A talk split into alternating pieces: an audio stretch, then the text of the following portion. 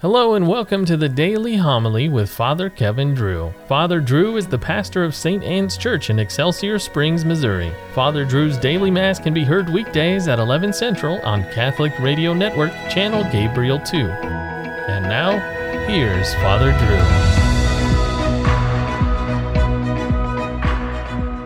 Drew. A reading from the book of the prophet Isaiah.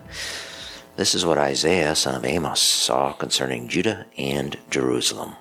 In days to come, the mountain of the Lord's house shall be established as the highest mountain and raised above the hills. All nations shall stream toward it. Many people shall come and say, Come, let us climb the Lord's mountain to the house of the God of Jacob he may instruct us in his ways, and we may walk in his paths. For from Zion shall go forth instruction, and the word of the Lord from Jerusalem. He shall judge between the nations, and impose terms on many peoples. They shall beat their swords into plowshares, and their spears into pruning hooks. One nation shall not raise the sword against another, nor shall they train for war again. O house of Jacob, come, let us walk in the light of the Lord. The word of the Lord. Let us go rejoicing to the house of the Lord. I rejoice because they said to me, We will go up to the house of the Lord, and now we have set foot within your gates, O Jerusalem. Jerusalem built as a city with compact unity. To it the tribes go up, the tribes of the Lord. According to the decree for Israel to give thanks to the name of the Lord, in it are set up judgment seats, seats for the house of David. Pray for the peace of Jerusalem. May those who love you prosper. May peace be within your walls, prosperity in your buildings.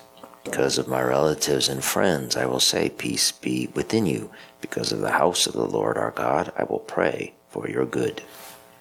The Lord be with you. Reading from the Holy Gospel according to Matthew.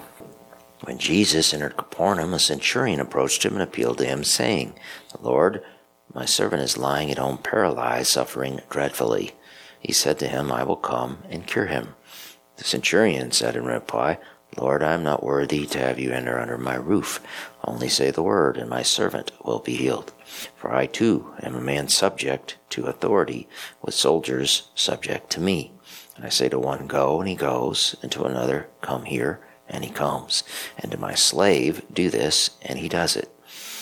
When Jesus heard this, he was amazed and said to those following him, Amen, I say to you, in no one in Israel have I found such faith. I say to you, many will come from the east and the west, and will recline with Abraham, Isaac, and Jacob at the banquet in the kingdom of heaven. The Gospel of the Lord. Why didn't the Roman centurion want Christ to come to his house?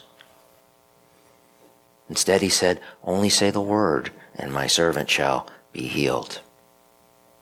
What was the centurion's problem? Was his house a mess? Was he too embarrassed to have visitors? No.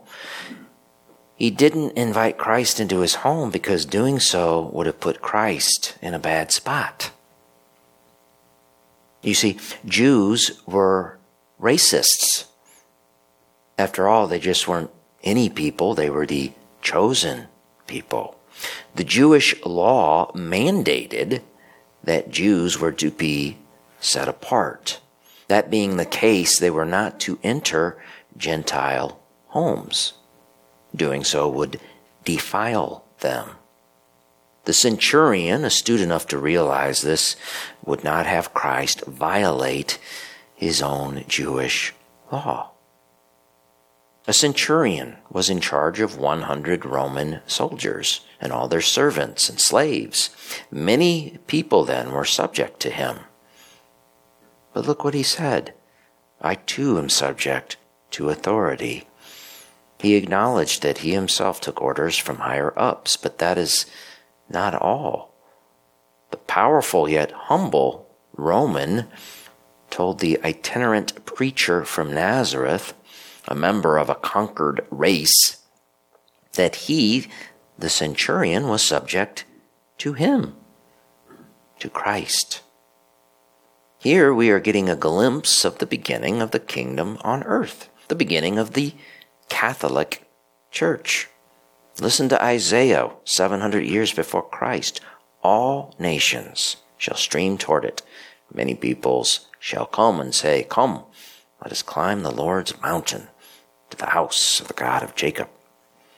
Listen to Christ. I say to you, many will come from the east and the west and will recline with Abraham, Isaac, and Jacob at the banquet in the kingdom of heaven.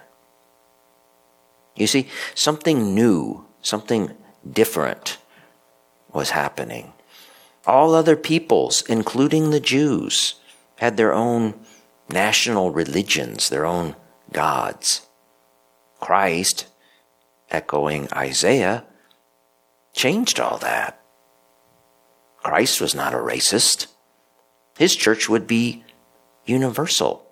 The Greek word for that, of course, is Catholic. All are welcome in this place. Some like to sing. Well, yes, but not so fast. Everyone is welcome, but they are still subject to authority. They cannot enter the house and start rearranging furniture in order to suit their own tastes and desires. What kind of guest does that? A foolish one. Let us never forget that we are guests invited to the king's banquet.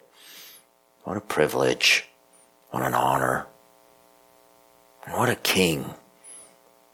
This powerful man is so humble that he brings the banquet to us at the holy sacrifice of Mass. So let us ask ourselves in what kind of shape is the house of my soul? Is it a mess? If so, am I foolish enough to put Christ, my King, in a bad spot? This is why Christ gave us the sacrament of confession, so we won't defile him by ever committing sacrilege when he comes into our house at Holy Communion. My friends, let us put our house in order to prepare for the coming of our King. Then all he will have to do is say the word, and our souls shall be healed.